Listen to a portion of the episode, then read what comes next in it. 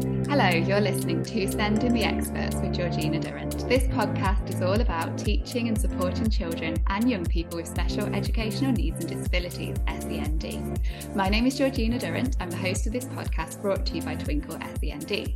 As a former teacher and SENCO myself, I want to create a platform to share some of the amazing things that my guests are doing to support learners with SEND. So, whether you're listening on your commute, tuning in whilst walking your dog, or curled up on the sofa with a nice cup of coffee, thank you so much for joining us. In this episode, I am joined by Mel Fisher from the Thrive Approach. The Thrive Approach is a provider of tools and training to support social and emotional development of children and young people. It was initially a way of tackling school exclusions, but now offers a whole setting approach to supporting the right time social and emotional development for all children and young people. Mel is a trainer and relationship manager for Thrive. She explains that professionally, she was always drawn to the vulnerable children and those who struggled to make positive relationships and achieve success at school. And Mel describes herself as a proud mum of an amazing autistic son. Hi, Mel, how are you? Good morning, Georgina. I'm very well, thank you. Good. Thank you so much for joining us. I'm really excited about this episode. Yeah, me too. so I mentioned a little bit in the introduction about the Thrive approach, but you're the expert. So can you explain a little bit more what is the Thrive approach and in particular its use for children with special educational needs and disabilities? So the Thrive approach is just that. It's an approach to support children to thrive. And yeah. we do that by encouraging and supporting every child to feel safe in life, to feel supported by the adults around them, and to be ready for learning. So this is for every child and it's mm-hmm. an every child approach um, and that means that it does work particularly well with children with SEN so yeah. you know we we work with all sorts of schools um, and settings um, we've got specialist settings that are using thrive really really well alongside our mainstream provisions um, it works. Yeah, fantastic. And how did how did you get involved with it then? What's your background? Because you, you touched a little bit on it in the introduction, mm. um, and how you were drawn to vulnerable children, etc. So, what what's your background? Well, it, it starts with Harry. Uh, you know, he's 34 now, um, but you know there was very little known about autism when yeah. Harry was born. Um, and I pretty much had to find a lot of it out for myself. Um, yeah and you know i'm i'm actually in awe of the incredible experts and the, the people now that are the wealth of information that is available to people um, but I felt, you know, quite alone very isolated when I was a mum with Harry. Um, so that brought me into education really, um, because I needed to, you know, to be able to work to support him and be around when he needed me. So I started working in schools, and um, after you know a long journey of working in schools, um, I came across Thrive about ten years ago, um, and I thought it just sounded amazing. Um, wanted to know more about it. Worked in a school, and I showed them, and I said, you know, could I look at this? You know, could we look at this? I think it would really benefit the, the kids that we work with. Yeah. Um, so I became a licensed practitioner, and it was transformational. You know, I, I thought, why everyone should know this stuff? Why didn't I know this stuff before? And it's not rocket science. You know, it's yeah just makes complete sense. Um, it changed me as who I am and the way I relate to people. Um, yeah.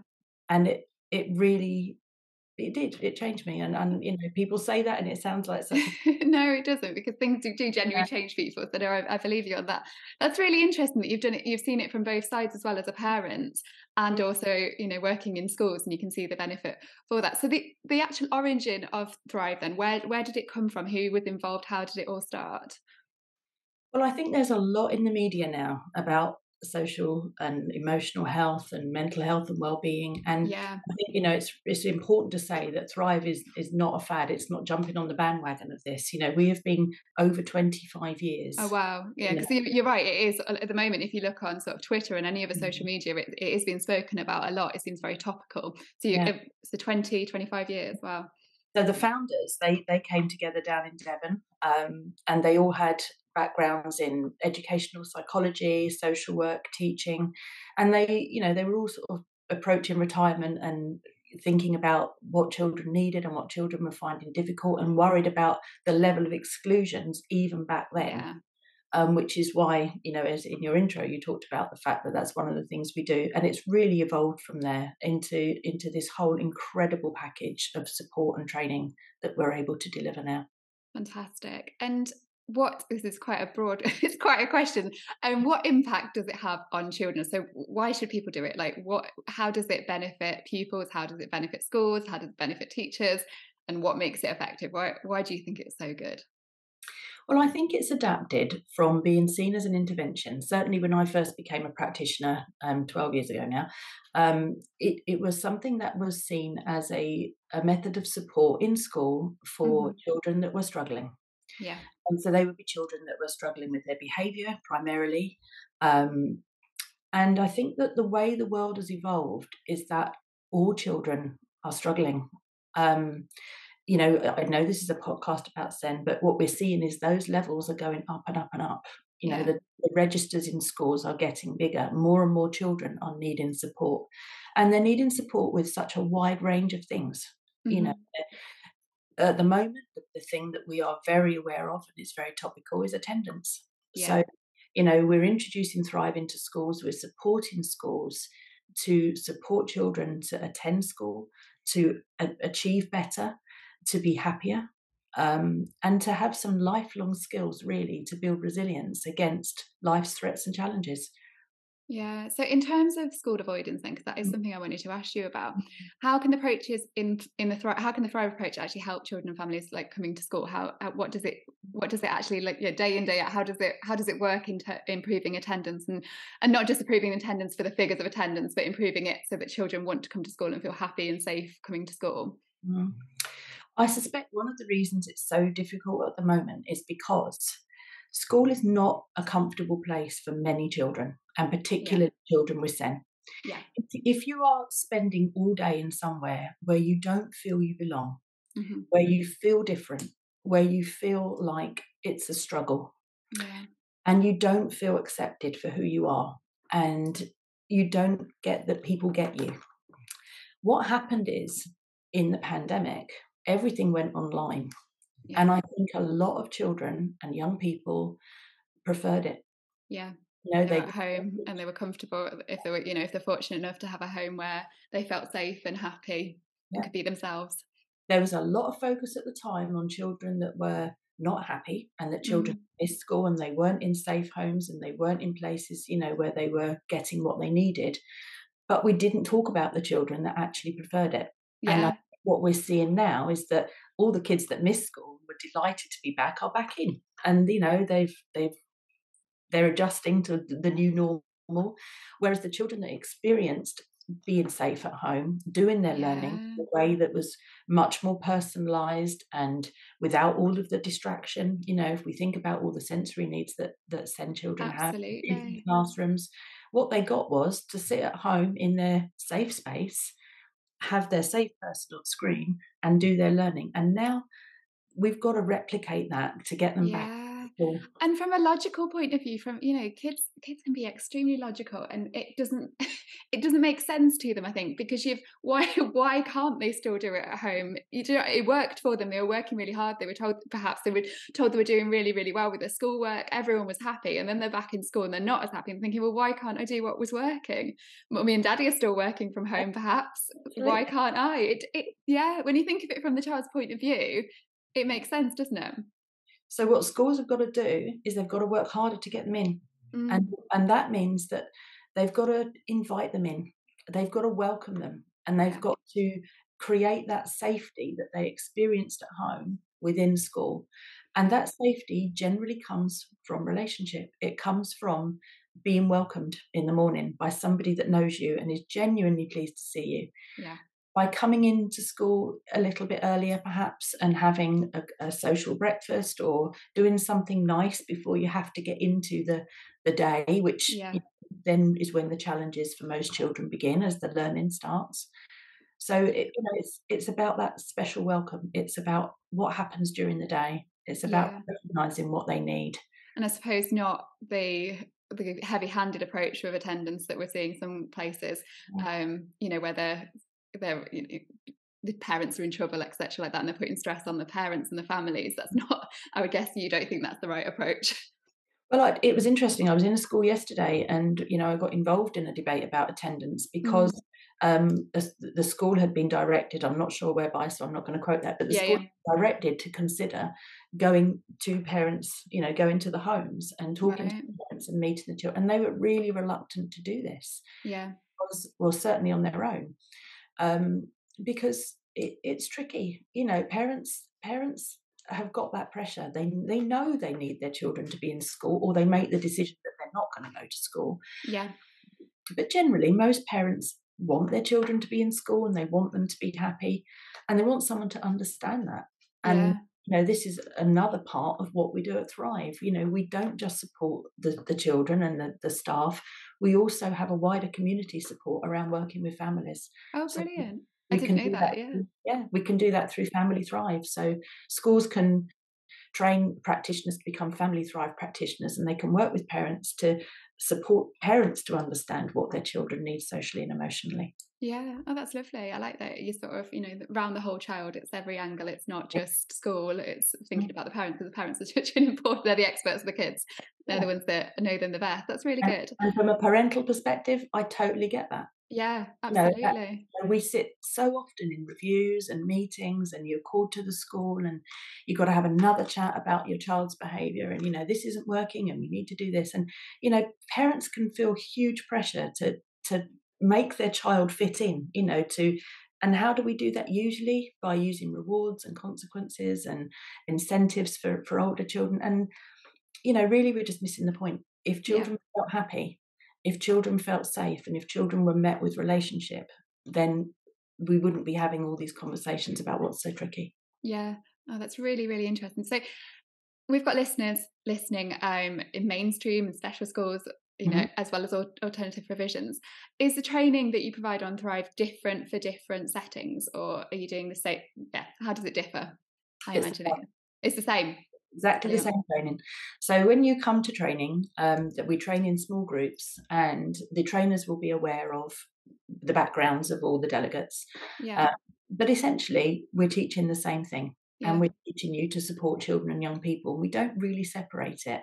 You know, if if you've got a, a child um, who is autistic, or if you've got a child with sensory needs or complex needs, um, you still need to understand that behavior is communication of unmet need. And you still yeah. need to understand that every one of us needs to feel safe. And I am going to keep saying this because no, no, please do. Um, that we've got this ability to to know that when we go into somewhere that we're seen and heard and acknowledged for who we are and not yeah. what we do. And so I, I think it's whether we're training somebody who is um, in a special school or somebody's in a mainstream school, we're training the same thing. We are asking people to be compassionate, to be authentic, to be open, to be playful. You know, we teach about using pace, to be curious, um, yeah.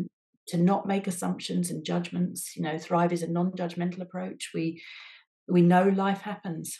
Yeah. You know, we know that stuff happens, and it's that's life and it's about how we respond to it that's important. So our training is the same. It's the same.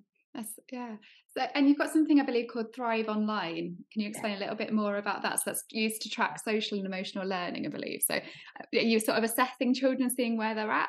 Is that essentially what it is? And seeing sort of emotionally that I, I, don't know if is it like their age, sort of their social emotional. I'm guessing their social emotional age. You sort of like basing it on that and then seeing what support they need or well, when we think about your previous question, which is how does the mm. training differ, the actual training doesn't differ, but yeah. the Thrive Online might.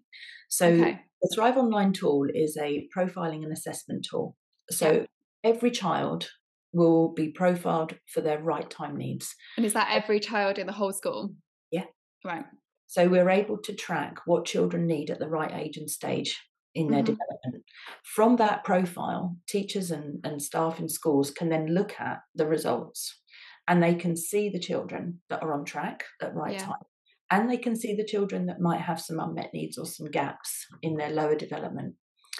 And that's the work of the licensed practitioner because the licensed practitioner can then do that individual profiling to look at what the children have missed at a, a previous developmental stage wow. and create action plans and strategies and solutions to go in and give them those experiences that they've missed now to fill the gaps. Gosh, I bet that data is fascinating to look at Absolutely. as a teacher, like it, or as a head teacher. I imagine looking at your whole school, and this is mm-hmm. just off the. Is just me thinking, but mm-hmm. um, have you noticed an impact of the pandemic on these like scores, if you like? Yeah. Are you noticing a difference between the kid, the kids of the pandemic, we'll call them? Do you know what I mean? Those, those, you know, year three downwards who have completely had their complete school disrupted from when, you know, they year three were in reception, weren't they? When um when it all happened and they were out of school schools, they've not they're just starting to have their normal years in school. Are you noticing a big discrepancy between those years in school and the ones sort of year older yeah. ones or previous years? And it's interesting that you mentioned year three because I'd take it a step further and I'd say it's every transition year. So really, yeah. Well, but yeah, you're bound to be right. Actually, yeah. Children are not ready because no. they've had they've missed vital years of social learning. Yeah. You know that what what they would do, being out in the community, being at toddler groups, being with childminders, being with other people other than yeah. mum actually. Um, then you've rightly got your you know your your um, transition from uh, key stage one to key stage two children, so your year three children that have missed so much in that key stage one. Yeah, especially like play based learning in particular plays a big thing for me. But um, yeah, play based learning in particular, that year groups really missed out because mm. they missed out on the, a lot of year one and a lot of reception. So they and then they were suddenly into the more academic sit at a desk years. and and that's and they weren't ready. They're no. not ready. No, they're not. Um, and then when we look at the year sixes that are transitioning mm. secondary school, they're not ready. You know, emotionally, every child is a little bit immature based on the fact that they've missed this vital learning. Yeah. Our Thrive Online is um, is based on. Sorry, that's a pop up and it distracted me. It's okay, um, don't worry. our, our is, is based on the right age and stage. So we have six strands of social and emotional development that mm-hmm. are based on our age. So if we think about being, doing, and thinking, they're the first three strands, and they're also the first three years of life. Right. And all of these are the basis of our building of a healthy stress regulation system. So, what happens to us in the first three years become the foundation for how we manage stress. Wow. So, this is, um, you know, part of the neuroscience of what we teach, which links to to trauma. Um, when we think about the fact that children, say six to 18 months during the pandemic, this is the time in life when we imagine a toddler when they are moving around, they're beginning to get some independence, they're beginning to realize the world is more than mum and dad, and they're recognizing faces, and the world is a really exciting place. A whole year of that was spent at home mm-hmm. with maybe two people if they were lucky, um, yeah. siblings, but um, maybe less people. And so what we've got now is a is a generation of children that are not curious, that are are lacking in the ability to just initiate, engage in doing things that mm-hmm. for choices. So they're coming into school and they're needing more than ever that yeah. co-regulating support. They're needing that adult and the other children to say, come on, let's do this. Let's get excited. Let's go out here. Let's try this. Let's touch this, taste this. And we can see that in every stage that wow. children have got missed gaps. Gosh, and that... it's going to be fascinating as we look at the data yeah. in, over the next 10 years.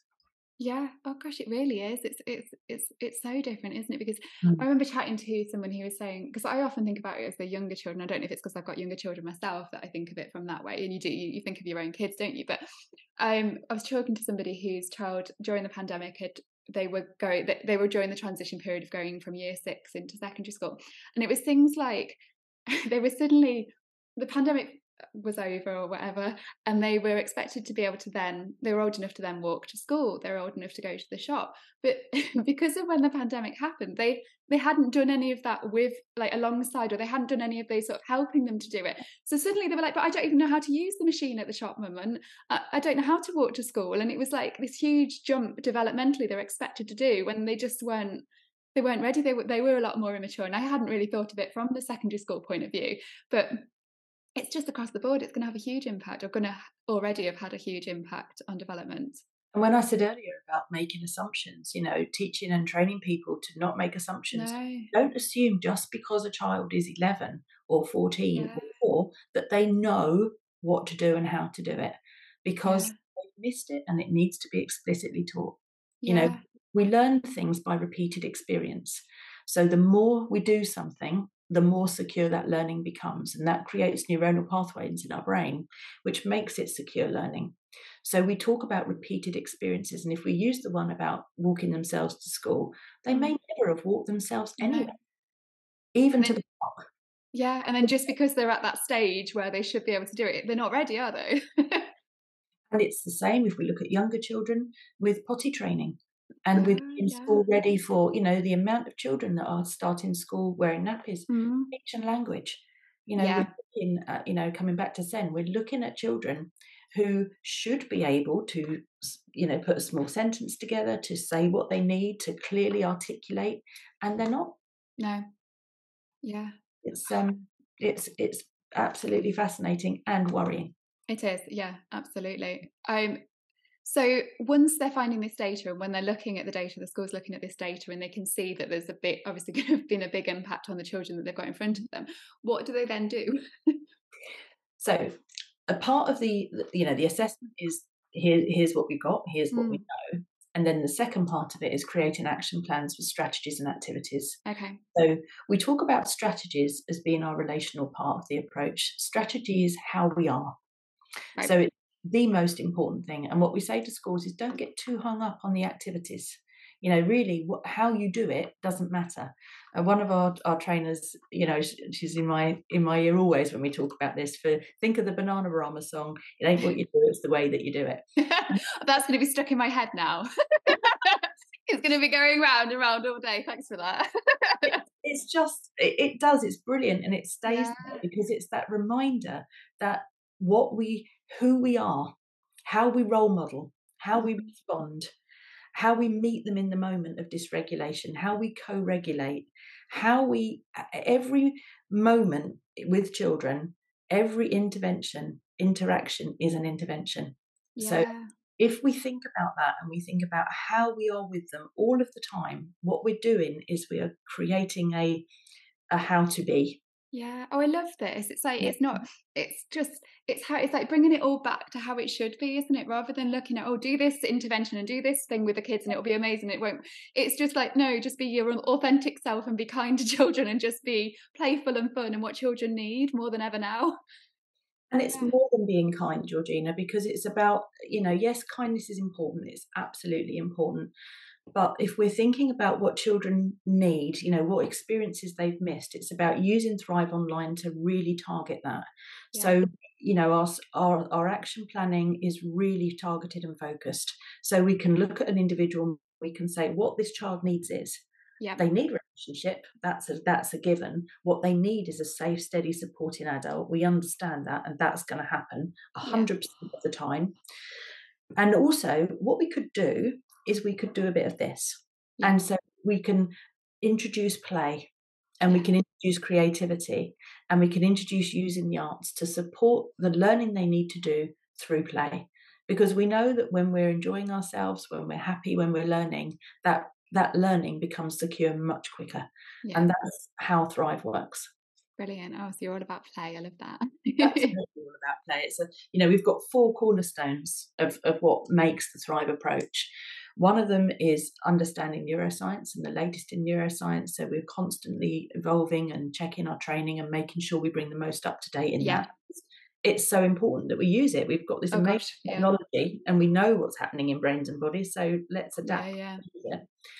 Um, we've then got the importance of creativity in the arts. You know, mm. how are we going to mm, support children to thrive? We're going to do it through play um, understanding attachment theory and understanding developmental theory. Oh, and when we put all that together, we get our fantastic approach. Yeah, oh, that's, that's, I love it. I'm a big fan of play, as I think everyone knows. So I'm very happy that play is a big part of this. That's lovely. Um, so it focuses we've said a lot about the importance of the relationships. Can you just sort of summarize why are relationships for children in particular so so important in schools because they are. if you've got children if, if people are listening you've got children themselves they'll know that their kids are happy when they like their teacher as well. You, you know what I mean when they've got a teacher and they're like I really like my teacher or I love I love so and mm. so. It makes such a difference. It really, yeah. really does. And you know, I know it has been a teacher myself. If the kids like you, they they want to learn for you and they want to do their best for you and they want they're happier and they're comfortable in the class. So yeah, can you summarize why relationships are important? Well, I think relationships focus on what the child needs. Mm-hmm. You know, if if we and it's interesting really that you said, you know, with with children, relationships are we're human. You know, we're inbuilt for connection you know it's we all want to feel like we belong somewhere like yeah. we're seen and heard and valued. And when that happens we've got the power internally to succeed and be the very best that we can be because we don't do it alone. Yeah. And so if you feel alone if you feel like you don't fit in if you feel like you have to adapt who you are to to be accepted and to be seen in a group then that's a huge pressure yeah. on who you are. And on top of that, you've got to try and do some learning. So, when we think about the stress regulation system, there are three levels. And the, the very basic layer is our physiological response. Mm-hmm. So, when we've come across something that is tricky, that's overwhelming, uh, you know, a stress or a threat, you know, something that happens be out, out of our control, physiologically, we have a response. And what we learn very, very quickly from birth, actually, is that when we are met in relationship, when we feel uncomfortable and unsteady and something happens, when we cry and when we've got a pain in our tummy, but someone scoops us up and feeds us or cuddles us or speaks to us, what we learn is we're not alone and we can cope. Yeah. And so the relational approach is based on that theory. It's based on attachment. It's based on connection. It's based on we can do hard things and we don't have to do it alone. Yeah, I maybe feel a little bit sad thinking about that because you're thinking as well the kids that do cry and they are unwell and they don't get that yeah. and the impact that's going to have on development. And I suppose is that sort of yeah, and the impact sort of trauma in a sense does have on development. Well, developmental trauma is, you know, it's a separate, you know, there's trauma is all sorts of trauma, but developmental yeah. trauma is one of the ones, obviously, that we look at because mm.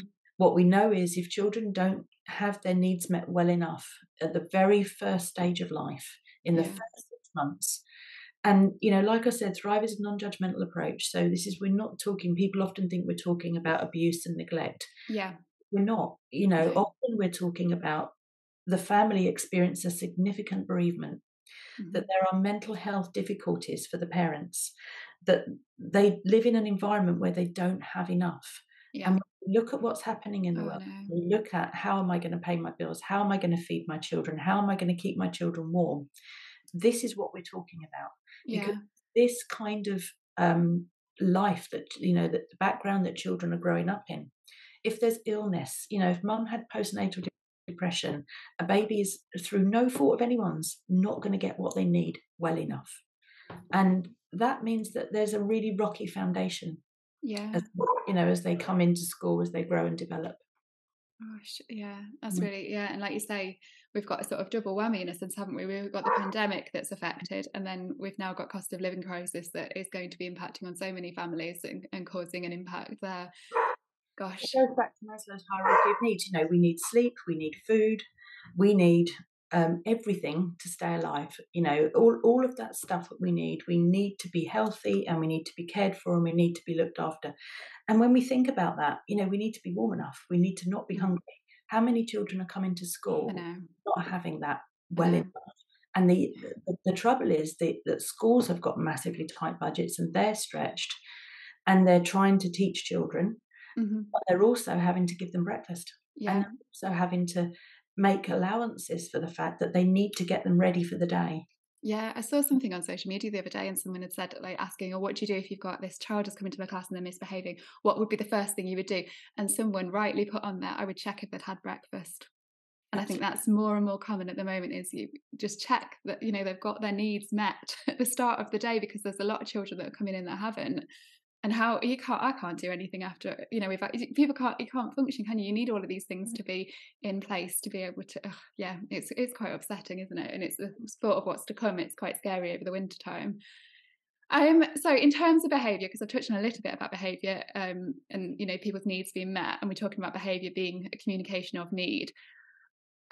It's behavior can be challenging for teachers we, we know that. How can the Thrive approach support teachers and pupils with this? Like, what do you do if you've got a, a class that's I don't want to say disruptive, but you've got a class that are really chatty, or you've got a whole class that have been. How do you approach it using the Thrive approach? Like, how do you how does it work? So, if we take the phrase "all behaviour is communication of unmet need," mm. and we look at chatty yeah. as a behaviour, what that might actually translate as is loud and distracted yeah. and not focused, excited. Um, yeah you know children as a group you know they they will be thinking about what's coming what's been um, so it's about checking in with the emotional tone. Mm-hmm. why, why is this class chatty? What are they chatting about? If they're chatting about their learning but it's a little bit noisy but they're really engaged in what they're doing then great in, embrace that. Mm-hmm. if they're not focused and they're chatting and they're talking to each other and they're not listening then what's happening there? You know, are, is it too hard? Is what you're asking them to do beyond what they think they can manage? Is is it that they're bored? Is it that they are hungry or tired or lonely or mm. then you know what what is it when we're chatting what we're doing is we're reaching out for connection mm-hmm. and if we think about that relational regulation are they dysregulated in any way? You know is there an adult in the room that's unfamiliar? Has there been a change in the in the routine? And these are all the kind of things when we talk about curiosity that we would be wandering into. What is the experience for the children? Yeah. When you get that you can make the change yeah, uh, this is a bit I find difficult because I've taught and you know I, I can picture head classes in my head and thinking I've done a lot of this detective work and I've been thinking like what what what have I done wrong or why are they so chatty at the moment and what's the and it's really hard to to then think yeah how do you sort how do you sort that out using like a trauma informed or trauma sensitive approach? I find that really yeah I'm just being completely honest I find that myself quite a difficult one to get my head around because I know it's they're not we don't want to give like sanctions send them out put the names on the board. I agree with that but what do you what do you physically do? Like if you're stood there in front of a class and they're being really chatty and they're not listening to the teacher mm. using a trauma sensitive approach what what would you physically do? I, I would be looking at the energy levels and if they're really fizzy and and they've just you know maybe the days that they get this the worst is on wet play days and that kind of thing. Yeah. So i think if they were really just not settled i i might take them outside. Yeah. I might just say just just run around for two minutes or jump up and down on the spot or let's just go into the hall or let's go for a, a, a sensory walk. Let's do something to settle us down because you're not ready for learning. Mm-hmm. you know yeah. as a class you're just distracted. Older children, I'd actually be saying this. Yeah. You know, what I'm noticing is that you are really struggling to focus today. Yeah. And I'm, you know, I'm thinking about what it is I'm teaching, and you can be playful with them. You can say, you know, I'm wondering what it is that's happening for you guys today because yeah. I've got this lesson that I really am excited to do with you, and I've, and yet you're not ready to learn, and I'm, you know, talking. What's happening?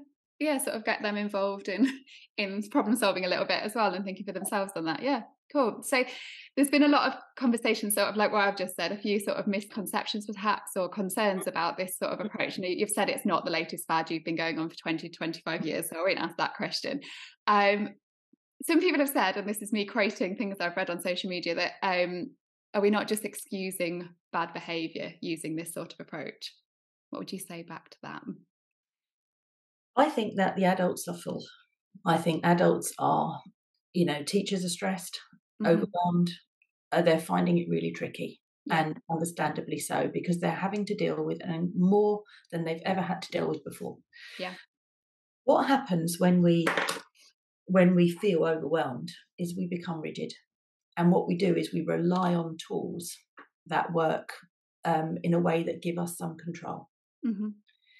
And so when we see that children are causing harm, when we see that there is disruption, we we need to see a consequence for that. You know, this has happened, and that needs there needs to be this happening, and that's fine. If a child is, uh, has made a choice consciously to behave in the wrong way, mm-hmm. then you can say, you know, this is not okay. You need to settle yourself down and you need to focus on what I'm doing because we know that a child is in there, they've got the capacity to think. And when they've got the capacity to think, they've got the capacity to choose. Yeah. Difficulty is, is that based on everything we said about underdeveloped stress regulation systems, is that children are not choosing their behavior. And so when they're not choosing it, how do we then respond to it? So to give you an example, if if you went to Sainsbury's and I went to Sainsbury's this morning, that's quite funny. Before the podcast. yep, I'm there. I'm in I'm in the head, I'm there, Mel. I'm in okay. Sainsbury's. So, so you went to Sainsbury's, you popped in, you had a few things on your list, you're a bit short of time, and everything goes wrong. So there's a, a car, a queue to get into the car park, and then when you get there, there's you know there's not many tills open. You get what you need. You've had to compromise because the thing you really wanted wasn't there, and you've had to settle for something else. And you get to the till, and you haven't got your purse. I know.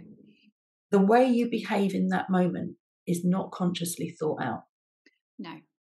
So, so you, you might just find yourself swearing you know even if it's under your breath there'll be a word that will come into your mind and you and and you'll you'll be aware that you're taking that breath yeah. and, and that you might make a face at somebody that is not very helpful and it's not going to solve your problem. You I feel like you might have seen me at the supermarket this morning. I, drive, I was doing the school run. I was stressed. I was thinking I need to get back for the podcast. Yeah. Was I on mm. some sort of camera? yeah. The point is, Georgina, is that as adults, we experience these challenges and we respond. Yeah. And, and I talk to adults all the time in training, and they tell me that they stamp their foot, that they swear, that they bang things down, that they walk off, yeah. um, that they drive too fast, and they are not kind and compassionate towards other people in that moment because it's all about them. Yeah. And this is the same for children. And so when to go back to your question, you know, when children are behaving like this, what we have to ask ourselves is, are they choosing it?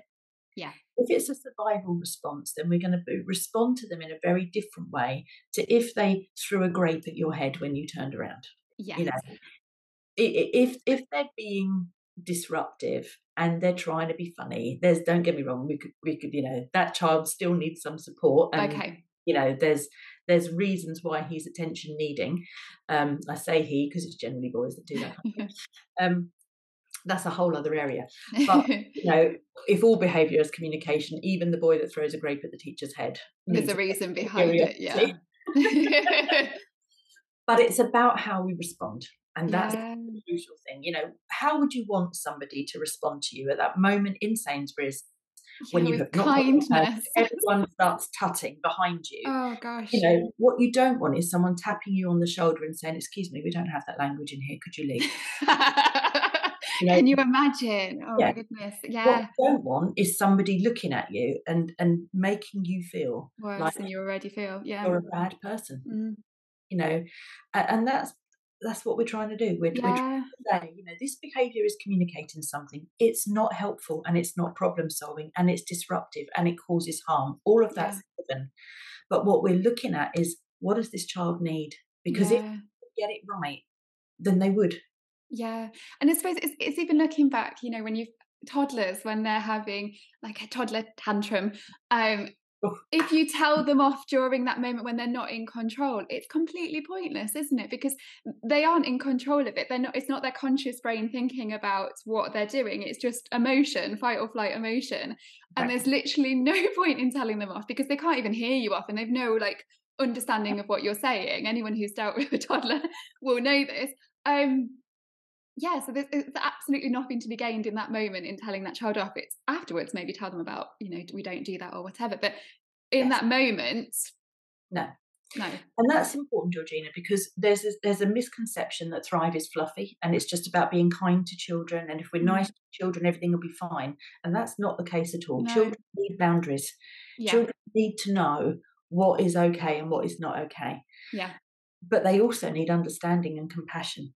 Yeah. And so when we experience something that feels overwhelming and threatening. What we want is to be met with somebody that says, Well, that was really hard for you. I'm so sorry that happened. Can. I do anything to help? Yeah. And in that moment, as you rightly said with your toddlers, that's not the time to do it. The time no. in the moment is just to be alongside and let them know they're not alone and that you get it. Yeah. That later on, when they've got the capacity to think about it, then we can be alongside them and do that thinking with them. So, what yeah. I noticed earlier was you got really, really upset and you ripped up your work. And I was so sad to see that because what I'd seen before was that you were working so hard on it and I could see how hard you were trying.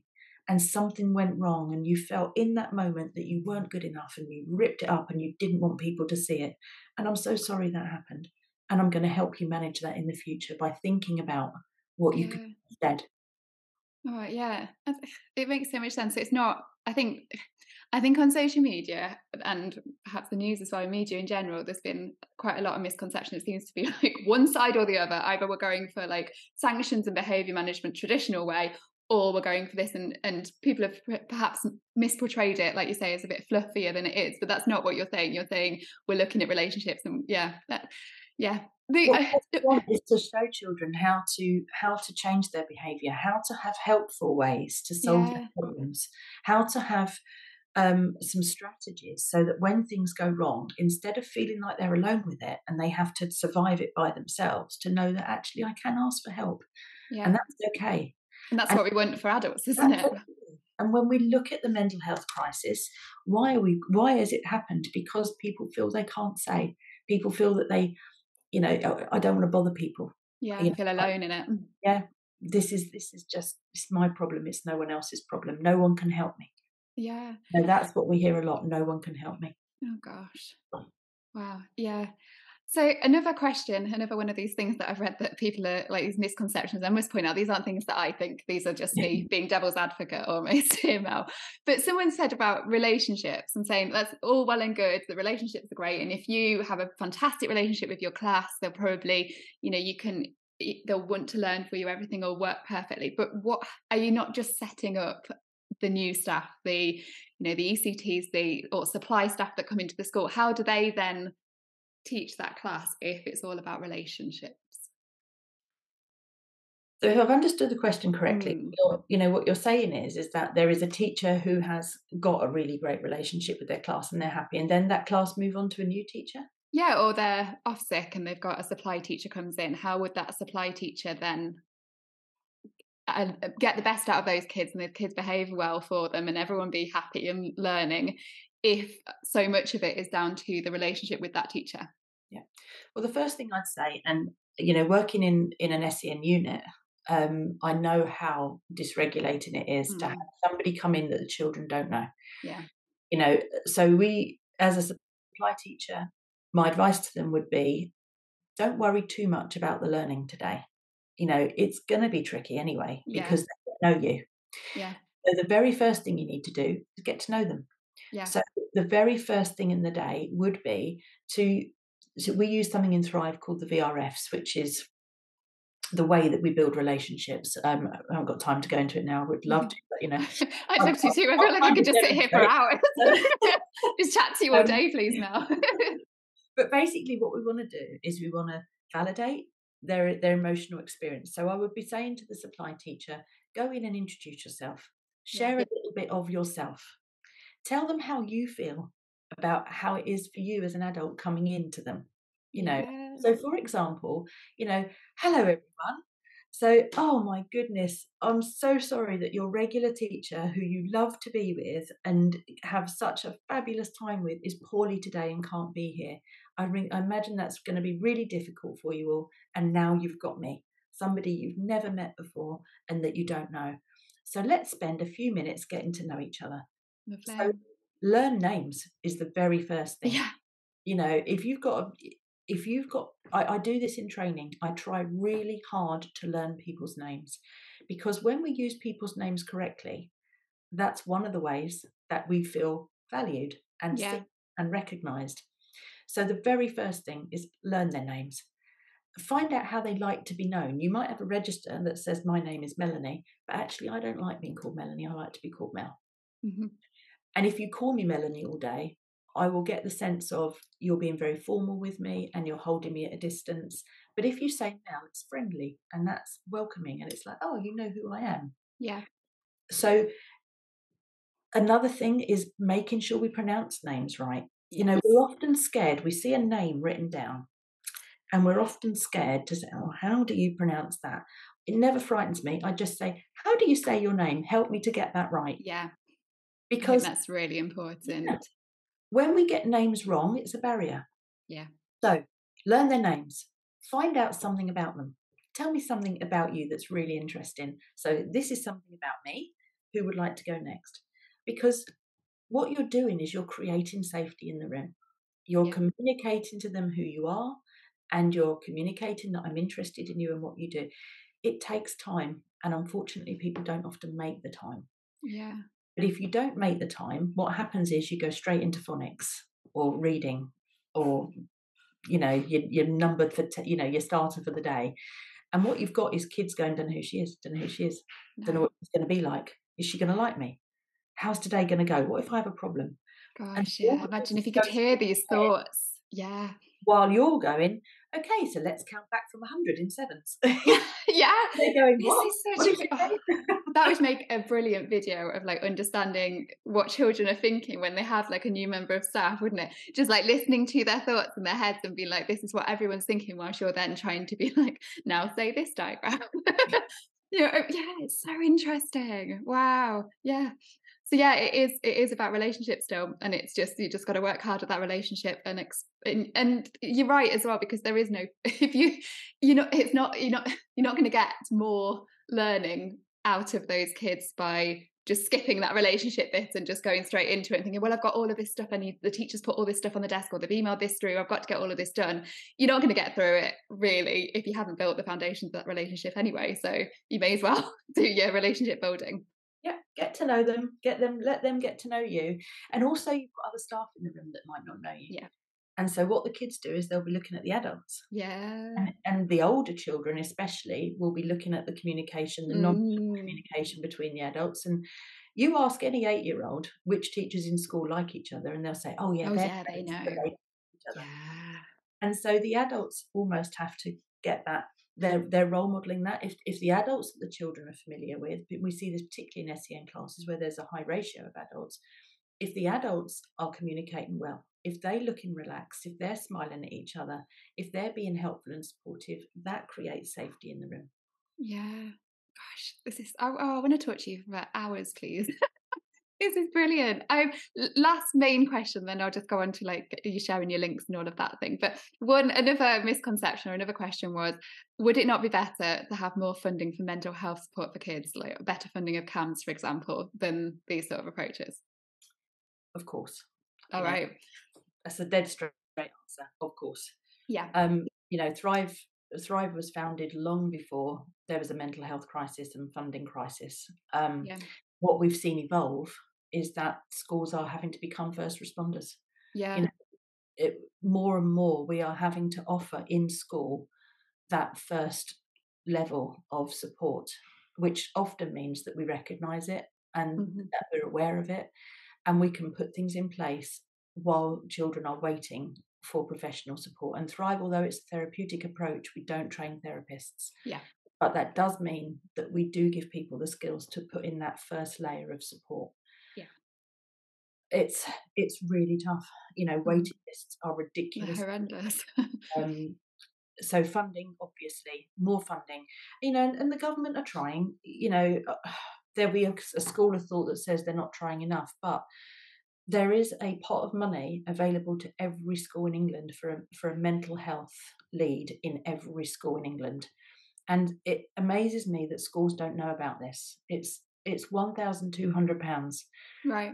The DFE are providing funding and training for schools to understand and have a mental health lead. And you know, you can access that training through Thrive. You can you can get the funding, you can do that training. Um, I think they're trying, but so much more needs to be done. And yeah. while we're waiting for so much more needing to be done, schools are having to pick up the the slack, I'm afraid. Yeah, absolutely. Right. So I think there'll be people wanting to find out where to find more, Mel. So can you direct them, give them some links? Where do, I'll put these links in the show notes as well. So underneath on the podcasting and on YouTube, it'll say underneath those as well as some of our resources. But can you give us some links of how to find you guys, please? I mean, the, the main one is obviously going to be the website, which yeah. is www.thriveapproach.com that website has a huge amount of information um, resources case studies things to read videos to look at um, just go to the website really and yeah. and have a look there because i mean all everything we've talked about will be there in some form today um, there's also links there where you can book discovery calls with somebody like me who's a relationship manager. If you're thinking about, wow, this sounds great, Thrive would really help me in my nursery, in my school, in my provision, um, you know that uh, to have a conversation with me and one of our team is a very informal this is how we are yeah. you know this is what we do uh, tell us what you need and we'll think about it it's you know all of us are extremely passionate about what thrive does so website is definitely the first stop um, all the social medias you'll find us on linkedin i feel like, I feel like test alien you'll find us on linkedin and Uh, but we're we're there. Just you know, put Thrive Approach in. You'll yeah, find you'll us. find us. And then individually, there's you know, you can follow us all individually. But, uh, but yeah, we're easy to find. Good. Well, thanks ever so much. I've really, really enjoyed learning about the Thrive approach and, and what you're doing. And thank you for um, letting me be devil's advocate with some of the things that and, and giving us some feedback on that. That was really, really helpful. I think lots of people will, will, yeah, I think that will help. So thank you ever so much. Absolute pleasure. Thank you very much for inviting me such an interesting topic. I hope you enjoyed the episode. I've popped the links to their website plus related resources that Twinkl have on the show notes below, so do go have a look at those. And thanks again for listening to Send in the Experts with me, Georgina Durrant. Please subscribe to the podcast and help us spread the word. See you next time. Bye.